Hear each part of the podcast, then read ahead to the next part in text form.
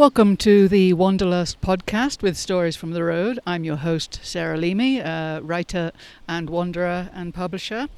Um, you're going to hear a mix of personal anecdotes from my own travels, as well as recommendations for gear, events, and books, uh, books that I'm reading, books that I've come across. Um, and each episode will also have a short story of my own, often set in the American Southwest. And this is a, just another way of giving you a sense of people and places, how they interact and affect each other deeply. I hope this podcast encourages you to explore, write, and inspire others to be just as curious and playful as you are. So please enjoy, and thank you very much for listening.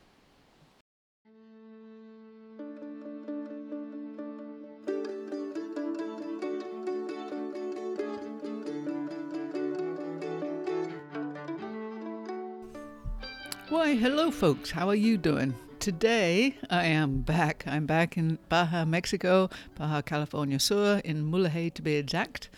And after a few months off, I had been working up in Colorado, as you know from the other episodes. Then I took a few months off and I went to England for a little bit. And then I was in New Mexico and Colorado. And then I have been down in uh, Baja for the last, let's see, three months, two months. And for those that don't know, since I got here, I have ended up getting to know the people from the Mulegé Animal Rescue. It's a local dog rescue. It's been around for, well, had various iterations, but right now, like two or three years, I imagine, is, is my impression and I met them at the Mulegé Expo, which was celebrating the many years of the foundation of this great little town uh, with the mission that came about in, I believe it was the 1700s. And I'll go into Mulegé in a different episode and I'll talk about the the town itself and the history and what's here and what's going on locally and culturally and all of that. But today I wanted to talk about animal rescue because, as you know, I travel with dogs and I have since I came to the States, or since I settled in New Mexico in 2020. Nope, haha. In 1990. Ooh, when was that? 1993 was when I ended up staying in Santa Fe, New Mexico County. So, anyways, Animal rescue is a big thing. Traveling with dogs is a big thing. It's a big theme. You come across it in my other episodes. And today I wanted to talk about how, on this trip, nah, completely unexpected, I have adopted a new dog. His name is Teddy. He's at my feet right now. And uh, Mulegé Animal Rescue, specifically Pam Taylor and Hector, two of the main three or five people that are in the rescue, they were at the city dump feeding the various dogs that get dropped off there, that end up there, and they came across three puppies. And their puppies were small, young, no parent around, no mother around, about two months old, three months old. I actually thought three to four months old at that point by the size of them. They scooped them up, brought them back to the rescue, which is at Hector's house, which I'll go into in a second. And I happened to go by to meet them a few days later. Oh, two days later. Was it two days? Maybe even a day later. And fell in love with this little boy. His name is Teddy. Pam called him Teddy because he's a bit of a teddy bear. He looks like a golden retriever he looks like such a gringo dog, which is kind of hilarious because Billy, my other dog, who you might have seen photos of, looks like a complete Baja California dog because she is black with the brown, little brown eyebrows, all light brown, golden legs and splatches. So Billy from Colorado looks like a Baja dog. Teddy from Baja looks like a Colorado dog. So there you go. Those are my those are my two new boys. So Teddy is super sweet I he was in a little pen with his brothers, two other puppies, and they'd just been washed because they stank. Because Pam found them living on top of a pile of dead roosters and feeding off and making their home within the dead rooster pile. There had been a weekend of cockfights in town, and she said they just stank. I mean, they her and Hector grabbed the pups, put them in the car, and she ended up having to air out her car for quite a few days afterwards because the little guys just stank so badly. So, luckily, by the time I met Teddy, he was clean and tired and a little overwhelmed. And I was showing a friend, uh, my friend Gayla and I were there looking around the rescue at Hector's house. So Hector, he's um, pretty interesting. He is a local fella. Hector Loreto is his name. He's a Mexican dog lover. And he already has a refuge in town. He has been taking in dogs and looking after them at his property on the south side of town. And so I went over there with my friend Gayla and to meet the meet the team because we both wanted to help an animal rescue. And he's just so committed, so passionate about it. He is bilingual, so he speaks really good English, which is great for all the gringos and expats and tourists that pass through. He can talk to them about the animals and explain what he knows.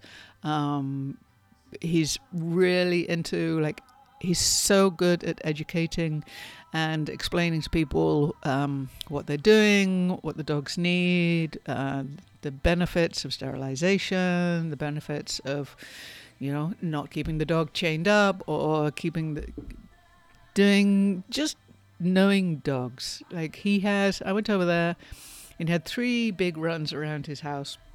Not that big, but you know, he had three runs, sort of separate sections, and he had 35 dogs at that point. And the little, there were some little ones and more vulnerable ones were kept in the house, which is where the puppies were.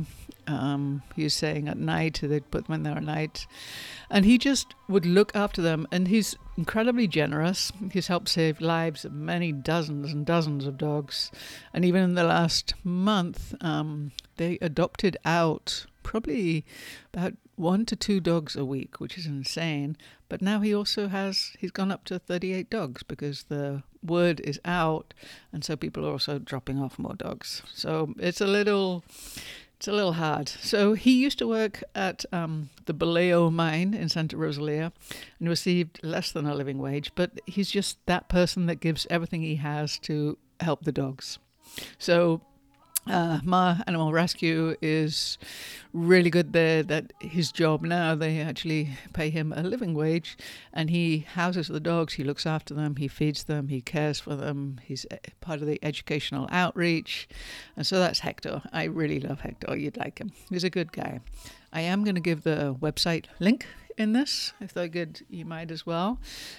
And the rescue itself is super simple, but they've got a four point approach sterilization, care, adoption, and education. And so they work with a local organization called PAW. It's a long established volunteer group. It's been holding sterilization clinics and has a vet clinic twice a week on Tuesdays and Thursdays in the mornings for like a couple of hours. And so I go, I've been there a few times with my dogs. Um, they're into community education. They're going to neighborhoods, meeting residents, talking to people about sterilizations, clinics, vets, um, talking about the impact of unsterilized pets. Um, it really encourages people to step up and be part of the solution. It's, it's a very good setup. Um, there's the care and the rescue at Hector's house. They're looking at it. They're actively searching for a piece of land, and so, of course, need or would appreciate any donations we can make. And, of course, adoption, which is where I got suckered in, because I went to the expo, the big fiesta, town fiesta, and there they were with a puppy pen, and I got talking to them. Teddy wasn't there at that point, and I got talking to them, and um, yeah, they are really good. Uh, they're committed to finding homes. They'll even sort out getting them flights and paying for them to go up to the States or just whatever's needed, basically. Really good people. And the last thing I want to tell you about so there's Pam Taylor. She's a seasonal resident here, animal lover, uh, 30 years experience in animal care. She's um, originally from Wisconsin, but she also works to works with connections of other shelters and trying to like help the mule animals and connect them with people up there. There's Gabriella, Gabriella Morrison, who is a person I got to know originally, and her and her husband Andrew lived in Mexico for several years. The, she is a year-round resident, and her thing is she's great at managing organizations, marketing, and the web design. So if you go to the website, which is mulegeanimalrescue.com.mx, you'll see her. And then there's Hector, who I talked about. And then there's also some other volunteers. We have Linda, the adoption coordinator, Moana, community outreach and education and liaison person. She is full time and bilingual. We have Maria Peck, uh, Maria Peck Costa, who's the wellness consultant and education outreach, um, and a lot of people that just show up and spread the word and do all of that. So I feel very fortunate that I got here and I've got Teddy now, who gets on really well with Billy. He's now three and a half months old. He's now uh, 22 and a half pounds, so he's going to be a big boy. And because of traveling with dogs, I want to do an episode. The next episode, I want to talk about traveling with dogs in Mexico. And I'm going to give you the heads up of all that you need, um, the different resources, some of the vets that I know and I've come across through that first year of traveling down here with Harold, who had a lot of health issues because he was old. And I'm going to let you know the, the legal stuff, the health stuff, and some basic things to look out for. But that will be in the next episode. Today, I just wanted to introduce you to little Teddy. Teddy is the sweetest, and I will give you a few resources in the list. But other than that, that was just a little Teddy introduction. Thanks for listening. Talk to you soon. Thank you for listening to the Wanderlust podcast with stories from the road. I hope you enjoyed your time here today. I'll be back in a couple of weeks with more uh, anecdotes, more stories, more books, more gear, more inspiration, hopefully. If you would like to support me and my free podcast, these offerings, please go to sarahleamy.com and you'll see links to my artwork, my published books, and lots of also anecdotes and travel essays that are on the website. So poke around over there at sarahleamy.com. There's also a Buy Me a Coffee page if you'd be so kind. That would be great.